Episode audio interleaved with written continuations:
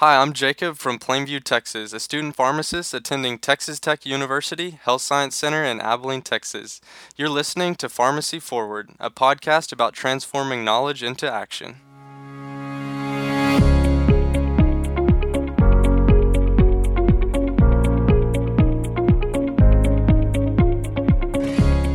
This episode, we talk with Dr. Lucas Berenbrock, Assistant Professor in the Department of Pharmacy and Therapeutics at the University of Pittsburgh School of Pharmacy, about hearing loss and new opportunities for pharmacists to expand their practice with the advent of over the counter hearing aids.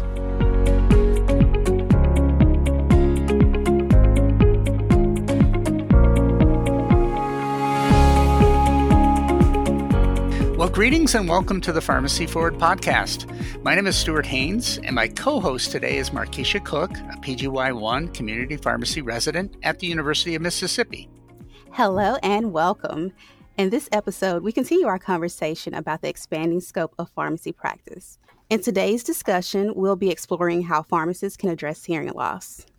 Our guest today is Dr. Lucas Berenbrock from the University of Pittsburgh School of Pharmacy. Dr. Berenbrock is an ambulatory care pharmacy specialist and the director of the University of Pittsburgh's Comprehensive Medication Management Benefit for their faculty and staff. Dr. Berenbrock is very interested in enhancing pharmacy practice by providing innovative patient care services, particularly in community and ambulatory care settings. And he's currently leading the effort to implement an outpatient pharmacogenomic service at Pitt. I know that Dr. Berenbrock has been working on a project related to hearing loss and over the counter hearing aids, so that's why we've invited him to speak with us today.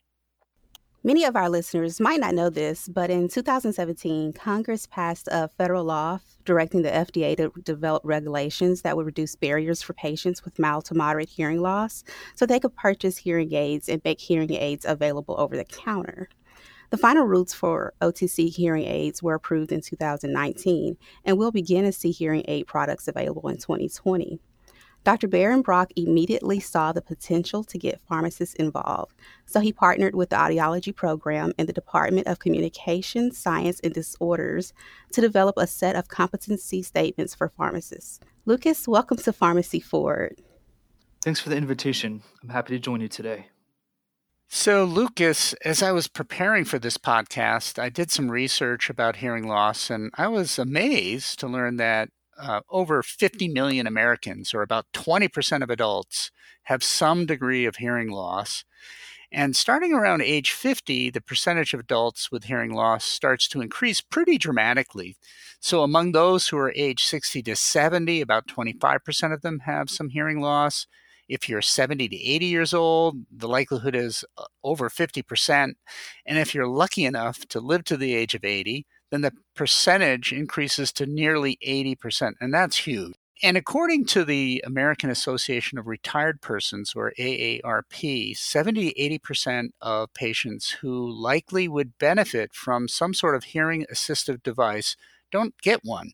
And there are lots of reasons why people don't get hearing aids lack of awareness about their hearing loss, lack of access to someone who can actually perform the hearing test.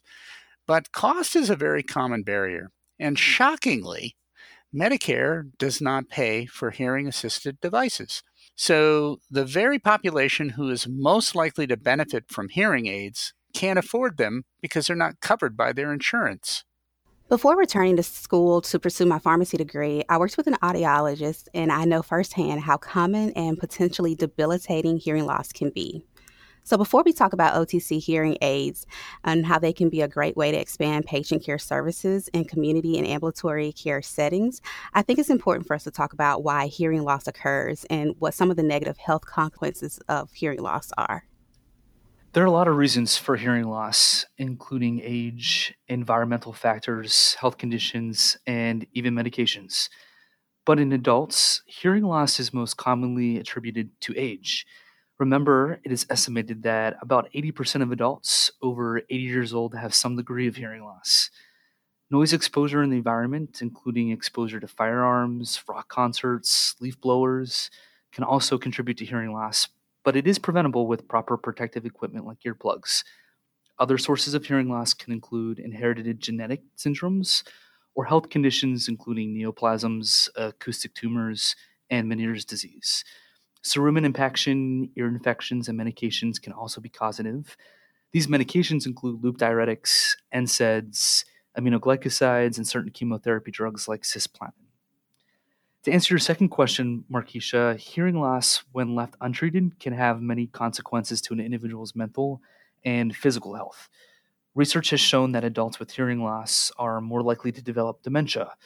Adults with untreated hearing loss may also be more likely to report depression, anxiety, and paranoia, and may also be less likely to participate in social activities when compared to their peers who wear hearing aids. Hearing loss is also linked to a threefold risk of falling, and an increased risk for accidental injuries. Simply put, when our hearing declines, so can our health. And that's why it's important that pharmacists learn how to recognize hearing loss. So, Lucas, uh, speaking from personal experience, I know that my mother, who's 82 years old, suffers from hearing loss. And it seems I'm always having to repeat myself. I think she's aware that she's a bit hard of hearing, but seems to believe that her hearing loss isn't all that bad.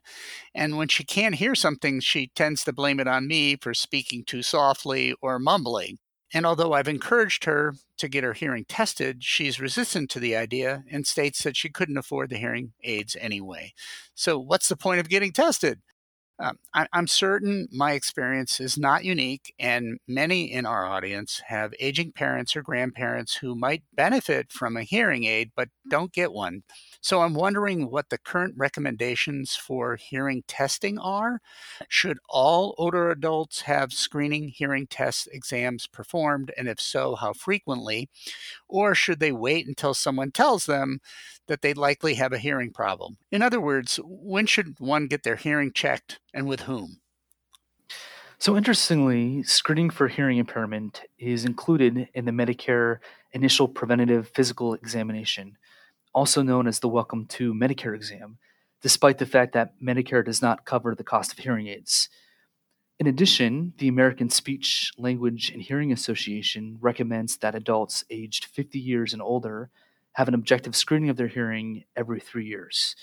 Adult hearing screens may take place in a variety of settings, which may include routine primary care visits, residential facilities like skilled nursing or long term care, community health fairs, or occupational health visits. Pharmacists can help recognize adults with age related hearing loss too, using a paper based screening questionnaire to assess how individuals perceive emotional and social effects of hearing loss. These screening questionnaires are reliable and valid, and they can be delivered on paper. And if the individual screens positive, the pharmacist can refer them to an audiologist using the Find an Audiologist tool, which is available at any one of the following professional organizations' websites, like the Academy of Doctors of Audiology, the American Academy of Audiology, or the American Speech Language Hearing Association website.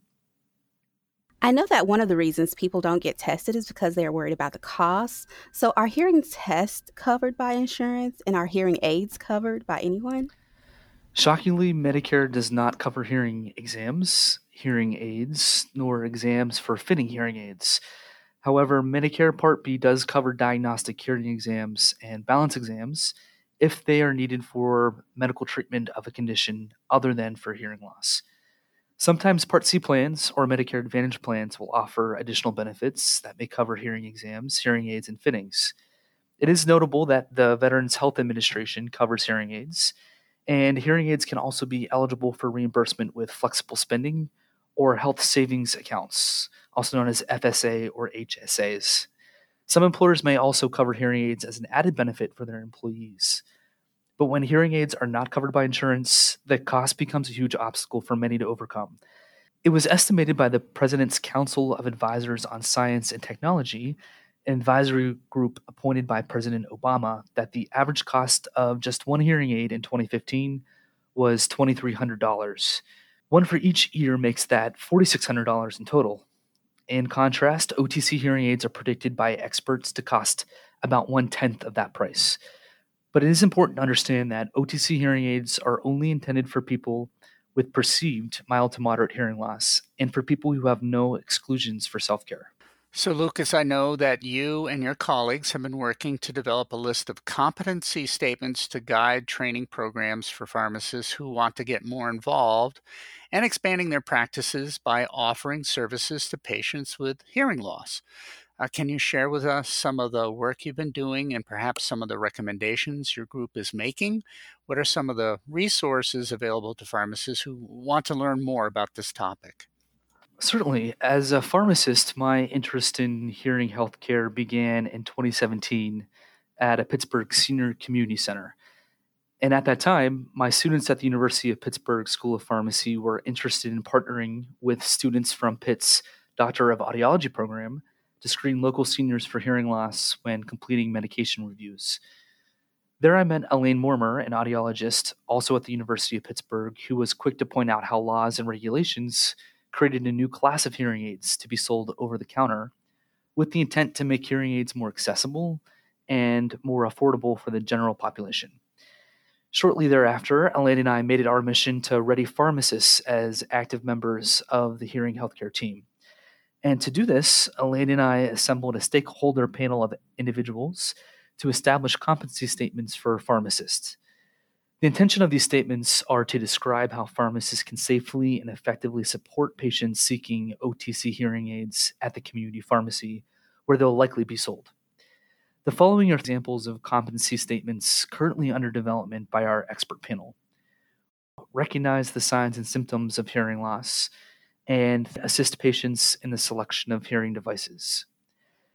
To get ready for OTC hearing aids sold at the community pharmacy, pharmacists may consider refreshing their knowledge of medications with ototoxic properties, review self care for cerumen removal, and establish a collaborative referral process with a local audiologist.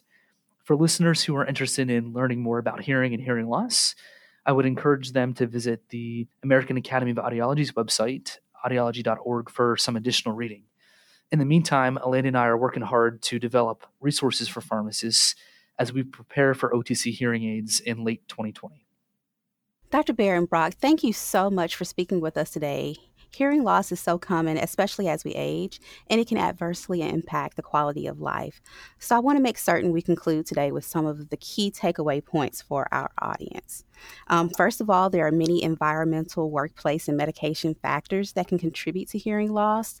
And when left untreated, hearing loss can impact relationships and they can lead to detrimental health outcomes.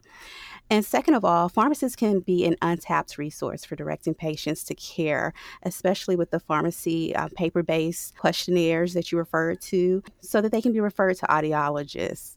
And OTC hearing aids at one tenth of the cost offer an affordable option for the general population, keeping in mind that these are only for patients with perceived mild to moderate hearing loss with no exclusions for self care. So, Lucas, thanks for joining us today for the Pharmacy Forward podcast and sharing with us some of the exciting work that you and your colleagues are doing to expand the frontiers of pharmacy practice. And I think this is an area of practice that can have a tremendous impact on patients' quality of life. And I certainly hope that pharmacists and, and student pharmacists don't overlook this tremendous opportunity. Yes, Dr. Berenbrock, thank you. I've learned a lot. It was a pleasure.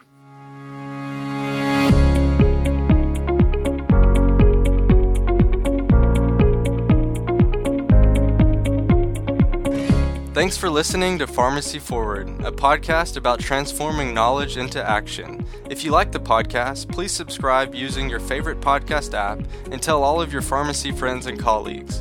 Be sure to rate us and send us your feedback. We'd love to hear from you.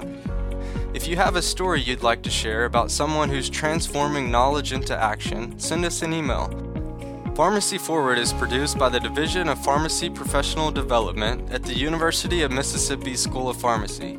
For more information about our professional development programs, visit pharmacycpd.org. That's pharmacycpd.org.